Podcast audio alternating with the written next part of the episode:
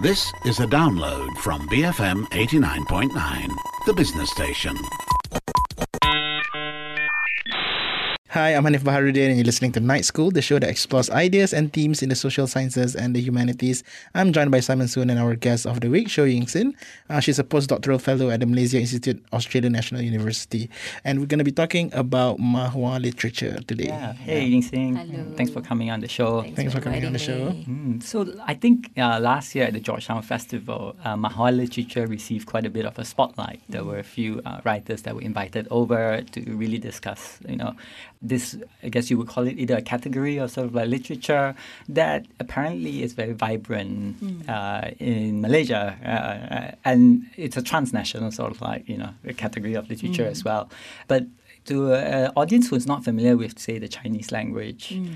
I guess uh, it's also something that is quite foreign mm. and people don't really sort of like know very much about it. Mm. Maybe uh, as a sort of like general introduction, could you sort of like, you know, walk us through what is the current sort of like, you know, debates around sort of Mahua literature? How would you categorize this genre or this sort of like field of mm. literary writings? Yeah, it's um, so like as general introduction, the Chinese Malaysian literature or Mahua literature has been in this region for many, many years. Since mm. the Chinese arrived, actually, they they wrote uh, literature, poems, and um, a lot of other things where they published in newspapers, mostly. So, but the so-called new literature, 新文学, was actually kind of an offshoot from the May Fourth literature in, in China. So it was nineteen nineteen. So usually the literary historians will classify Mahua literature as a new literature, uh, vernacular literature so since something that happened after nineteen nineteen. Okay. nineteen nineteen. Okay. So since nineteen nineteen, there there have been a few different categories and different stages, uh, especially during the um, the war period mm-hmm. or before war. There were um, different targets and different style of writings. And after the war, also there are different ideological camps, especially during the Cold War. So mm-hmm. there were, you know, debates on um, realist, social realist writings and also the modernist writings. And, and what was the modernist writing? Is it a more experimental sort of like style of writing? Yeah. Or, wow. So actually, I would think that um, during that time, especially slightly before and after the war, the social realist um, writings has been kind of mainstreamed in uh, Mahua literature, and because they were really heavily influenced by um, Chinese literature in okay. mainland China.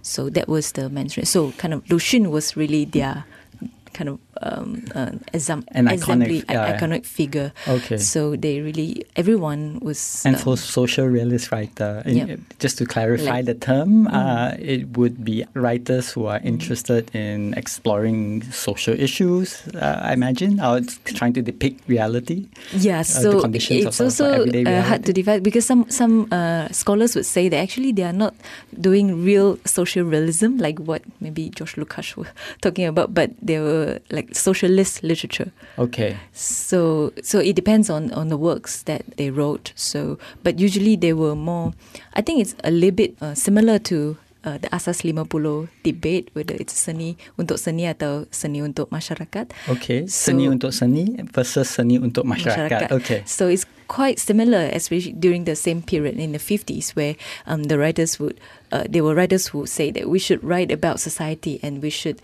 Uh, use writing to uplift the morale of the society. Yes, yes, okay. That would be kind of uh, broadly categorized as the social realist camp. Okay.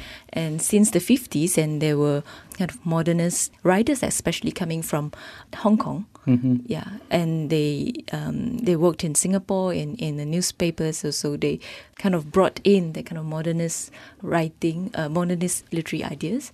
And which is what, like, uh, what was it? E- experimental, and they, they say pure literature. Okay. So pure, we're talking about literature, and they don't like those uh, dogmatic sentences. Okay. So we want to like about literature, about our lives, our about aesthetics. Mm, okay, yeah. I see. So nineteen fifty-five was the... People would always categorize um, nineteen fifty-five as the arrival of modernism in, in in Mahua literary scenes because of the um, the founding of one uh, magazine called Chao Foon. Chao oh, Foon. Foon. Okay, yeah. right, right. Yeah. So why do you think Mahua literature is, you know, really undergoing this kind of, uh, uh, it's, re it's receiving attention that it's, uh, that it's getting today? Like what's, uh, why, why are people sort of now started to look at, you know, this, uh, feel as if, you know, it, they've discovered something new when the fact that it's always existed and it's always uh, been sort of like vibrant. Yeah, in recent years, it's quite obviously because of the in U S academia when they brought in the idea of Sinophone studies, like a newly minted term, Sinophone studies. And these scholars, they were originally in the U S um, universities and from Asian American studies and or Chinese literature. And so they want to complicate the boundaries of Chinese uh, studies. Okay. So, um, so instead of calling it, say, Chinese language literature, mm. they use the word Sinophone study to yes. to speak of what the language being not bound to one country, is it? Yes, not okay. only yeah, yeah, not only language but also kind of identity. Because okay. when they talk about Chinese, it's always people always refer it to China, mainland China, mainland okay, China. Right. And so it is also a position to resist the the kind of China centrism. Mm-hmm. And so um, when these these scholars, they are literary scholars, so they would find that, oh, so Mahua literature is the best example of how they can show that uh, Chinese writings can flourish outside mainland China, and they have been there for many years, and they don't project their national imaginaries towards China, but the local identity that they are focused on. But they write in that Sinitic script that it's the Chinese language okay. so well. And, yeah. Must they always address, the Mahua literature, must you always address mm. issues that are related to Malaysia? Um, not necessarily. There are writers who write about other things, especially uh, when you say um, there are many Mahua writers now based in Taiwan. They will write about Taiwan, but actually the mainstream, um, the contents that they have they have been focusing on are still uh, about Malaysia, about their Ma Malaysian experience. Mm. So uh, for these Sinophone studies scholars, they started with um, these writings, Mahua writings in Taiwan. So actually they started looking at this and said, these are good literature, but they are published in Taiwan, and these writers are now naturalized as Taiwanese citizens, but they write about Malaysia, about Sarawak especially. Mm-hmm. There are a few very good writers uh, write about novels in uh, in Sarawak. So it's like they they look at Malaysian literature through Taiwan. Okay. Yeah. So mm-hmm. these are a few, uh, for example, the writers like Ng Kim Chew, Chang Kuei-hsing, uh, Li Yong Ping. These are the names that have been associated uh, with the Taiwanese. It has a Taiwanese connection. Taiwanese connection, and these are the names that the U S um, scholars have uh, been paying attention to. Yeah, yeah, yeah, okay. yeah paid attention to. Right. What are the characteristics of Mahua literature? What are the themes that you know they usually tackle? Yeah, there are varying issues that they have been uh, working on. Uh, but I think since we could say roughly since the seventies, the, the Chinese identity and Chinese position in, in Malaysia has been very at the forefront. And for example, Ng Kim Chew, uh, one uh, important Mahua writers who, whose work have been translated into English, Slowboat to China. So he wrote about the communist history, for example. I think for him, um, the Malayan communist history is also part of the Malayan Chinese history. So he, he dealt with a lot of, he, he has published kind of trilogy on his communist um, story.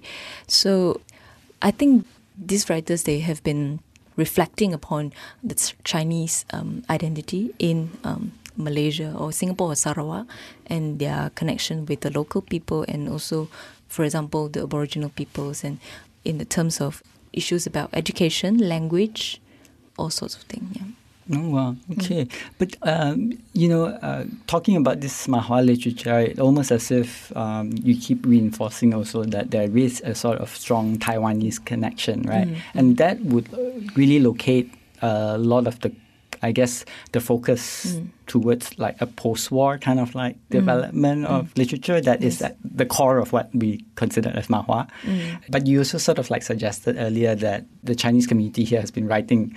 since at least the late nineteenth century with the emergence of Chinese newspaper, mm. that there is the sort of like pre-war moment, mm. say between nineteen nineteen to the Japanese occupation of Malaya. Mm. uh, that would have been a, also a very interesting and vibrant sort of like mm. space. Is that looked at at all by scholars who study Mahua literature, or yeah, I think, or is that receiving less attention? Yes, and why th- is that so? I think they are receiving less less attention. I think it's a kind of a common practice in the studies of um, literature mm-hmm. in contemporary world, because we tend to study uh, the more recent, the more recent uh, literature, okay. contemporary or at least modern, okay. modern literature, and we pay less attention to uh, literature before that modern period. And we, we so why would that period not be classified as modern? Uh, yeah, that's I, w- I want to. One. I want to sort of just share this with you. I think mm. I, I was reading this uh, magazine. I mm. think it was a school magazine, Pei Chai. Mm. It's a girls' school, right? Mm. And one of the most beautiful sort of like passage that I've read is actually about this uh, schoolgirl who started to sort of like reflect mm. uh, on her life, but then telescopes that reflection into mm. thinking about the galaxy and mm. the universe, mm. and that kind of like ability to sort of like think so expansively mm. about her place in not just the world but also in relation to the universe. I ah. think has, has a very sort of like beautiful sort of poetic ring that is not entirely mm. social. It's not social realist, mm. but it's not actually also entirely modernist, right? Yes. Uh, there is mm. very existential sort of like yeah. question that plays out mm. that captures, you know, that particular interesting juncture mm. where changes in the language is happening and all that kind of like stuff. And yeah. I thought that is actually something. Mm. Yeah, I think that that really makes sense. So when I say people usually categorize the kind of arrival of modernism in Mahua literature in the fifties, so some scholars really kind of debunk um, this this claim, saying that we.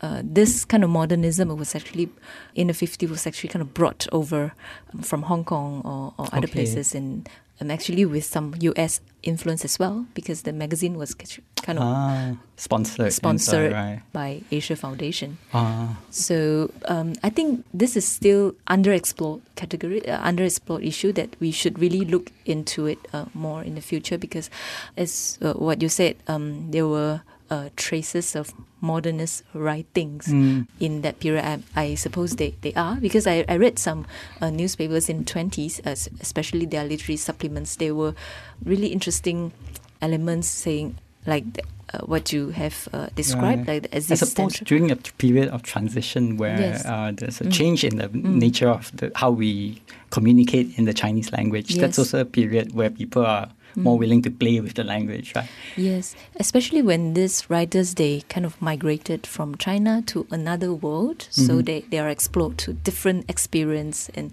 different people, different languages, so actually they try to experience uh, experiment uh, new kind of writing also, I think. But at the same time, that ancestral roots, like they're, because they're writing in Chinese, and mm-hmm. they, they still see themselves as that um, descendants of that Um, tradition. Yeah, yeah, tradition. So uh, how do they really negotiate the identity? It's a very underexplored um, um, issue, I think, mm. before war. Mm-hmm. Mm. All right, so let's take a break. Uh, you're listening to Night School with me, Hanif Baharudin, and Simon Soon. And this week we're joined by Show Ying Xin.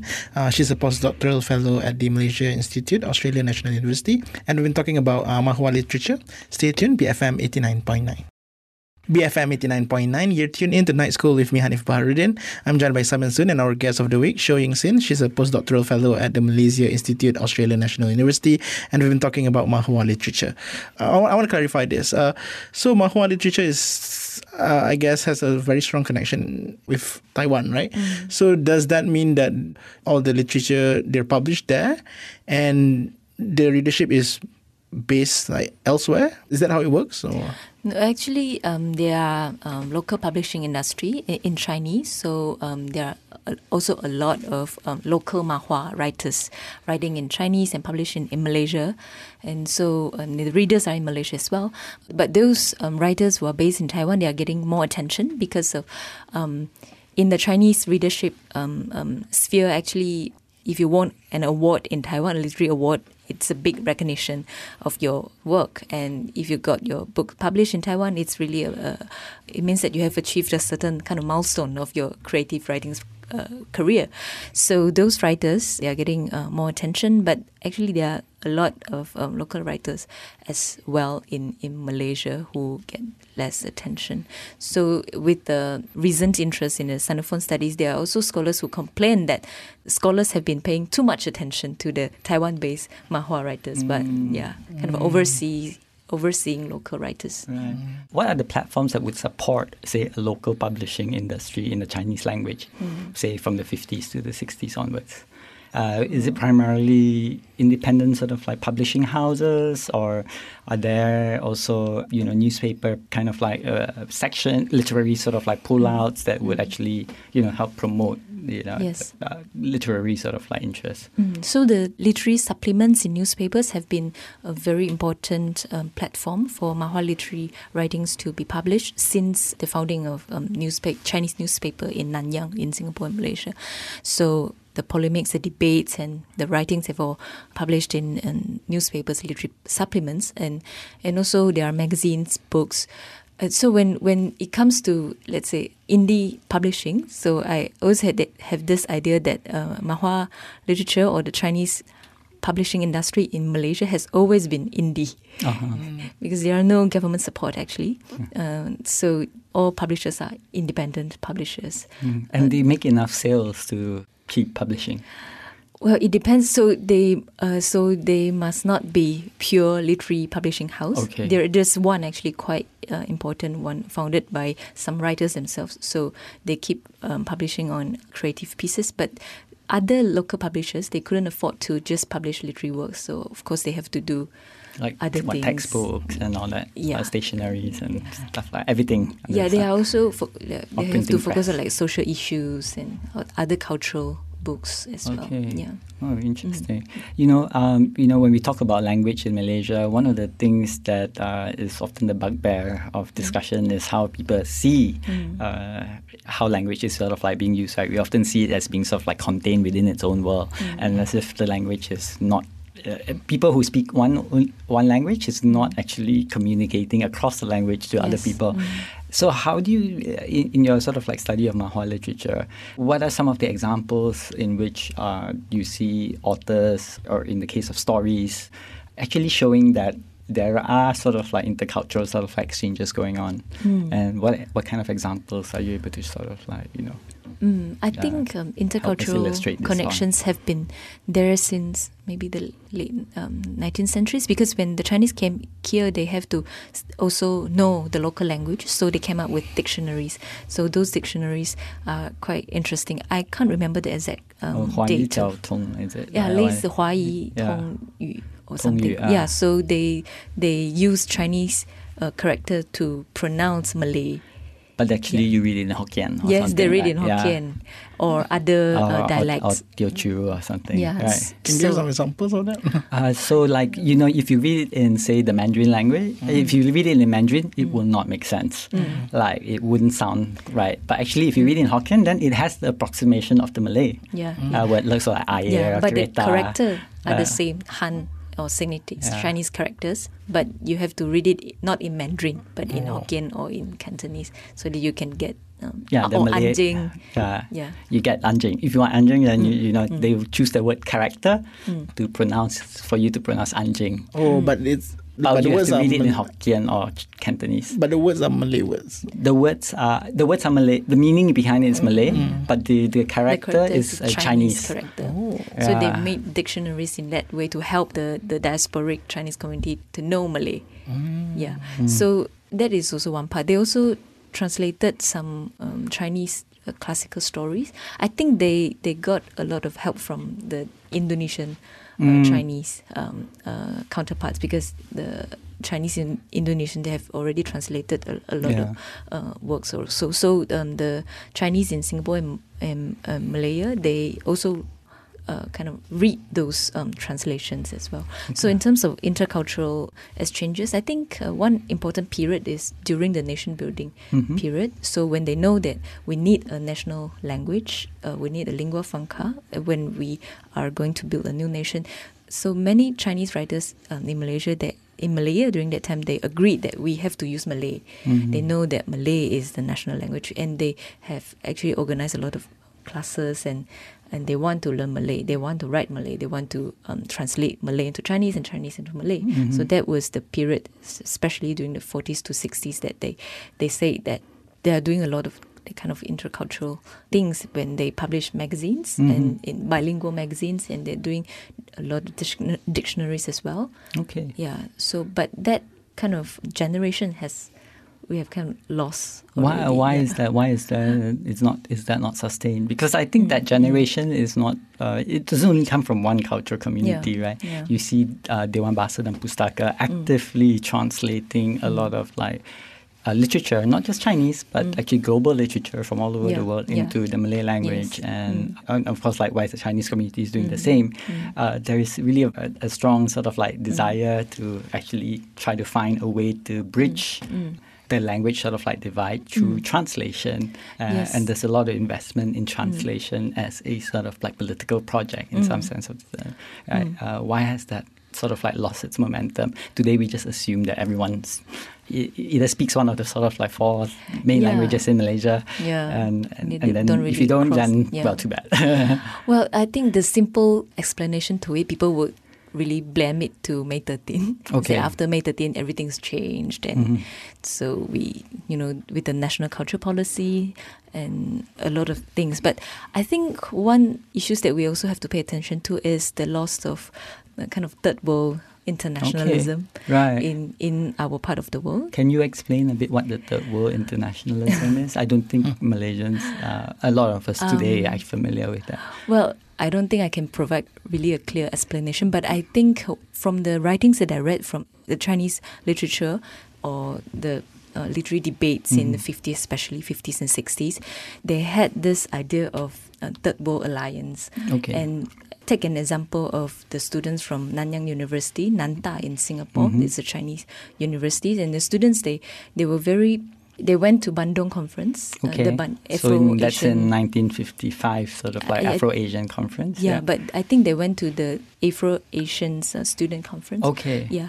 So what came up was that they want to build alliances with the students from the Asian mm. and uh, African countries, and okay. that kind of third world alliance as okay. against um, um, so imperialism. In today's context, we normally consider third world as countries that are not underdeveloped, under, underdeveloped right? Yeah, but yeah. back then, third world was actually a kind of like political spirit yes. that was trying to sort of like bring together countries that have mm. just recently mm. uh, gained their independence from, say, uh, Western colonial yes. powers. Am I right? Yeah. yeah. And in that sense, so they see, I think this community, they, they would, these students, young students, they would see that Chinese and Malay language, they were language that were uh, kind of oppressed by imperialist language, mm, especially English. English. Right. So the students during uh, in Nanta, actually, they, they say, we don't want to learn English, we want to learn Malay. Mm. And of course... In fact, uh, there was a very vibrant Malay society in Nanta, wasn't there? Lang- Malay language society. Yes, yeah. Malay learning uh, uh, environment Centers, as well. Uh, okay. So they, they refused to learn the colonial language. Right, right. But I think, I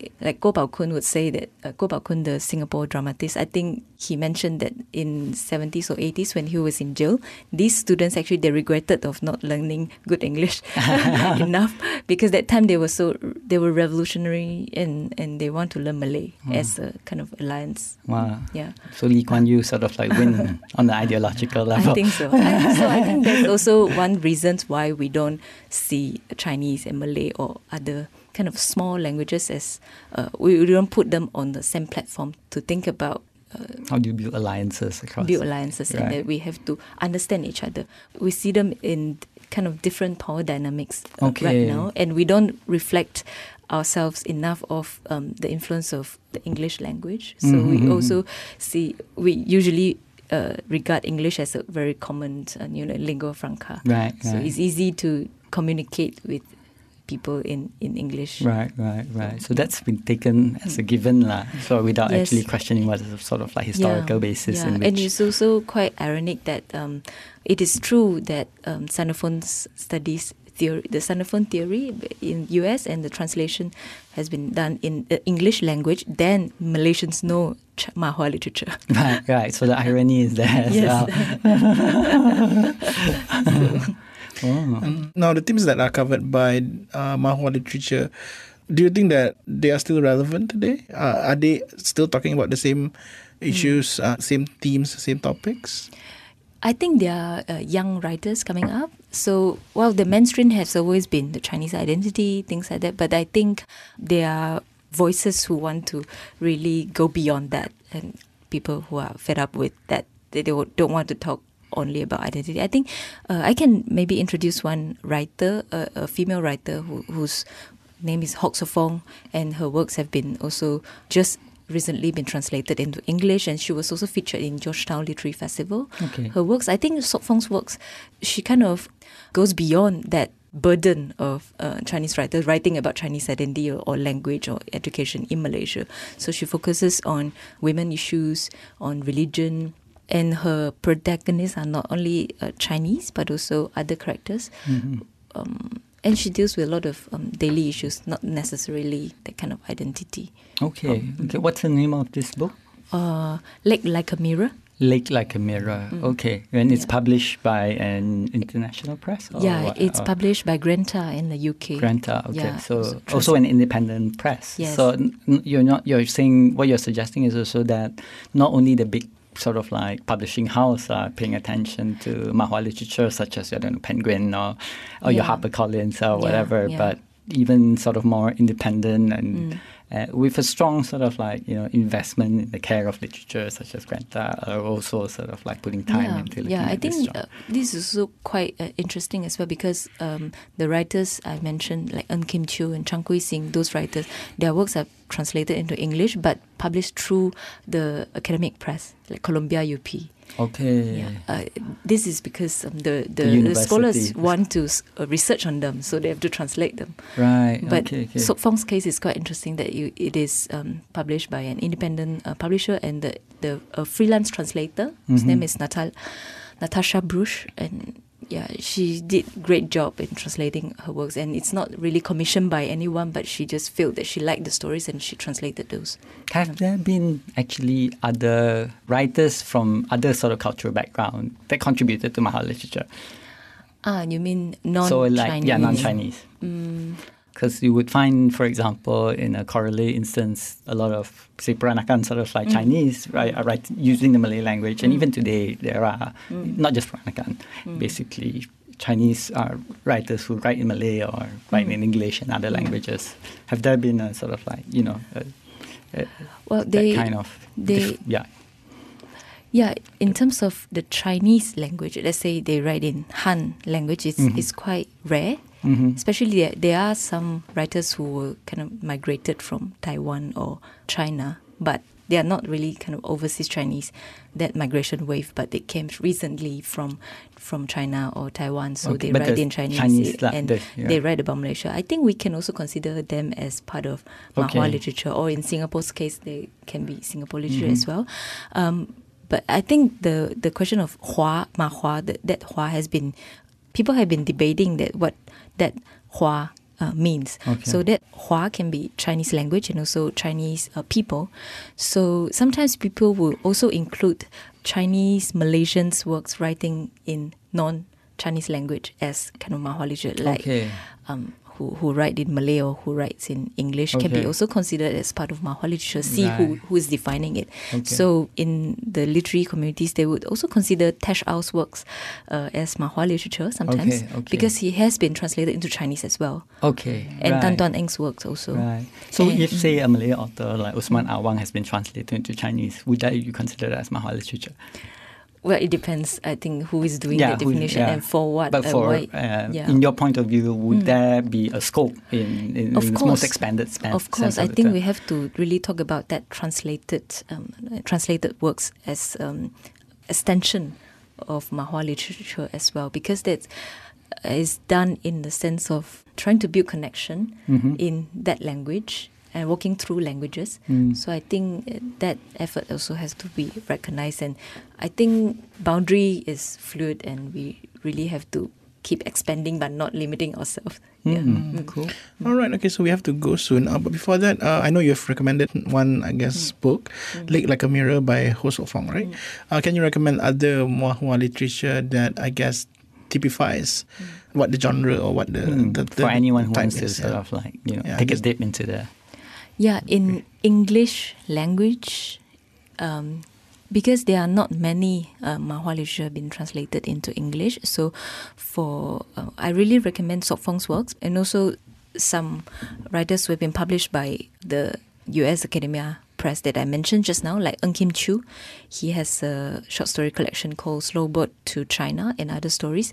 And also Chang Kuei-hsing, Chang Kuei-hsing who is from uh, Sarawak. Okay. He was born in Miri, if I'm not mistaken. He has written a trilogy on Borneo rainforest and a lot of s- stories. What's the title? The, um, the one that has been translated, it's called My South Sea's Sleeping Beauty. It's okay. the third of his trilogy, which is quite um, a pity because I think the first two are the best.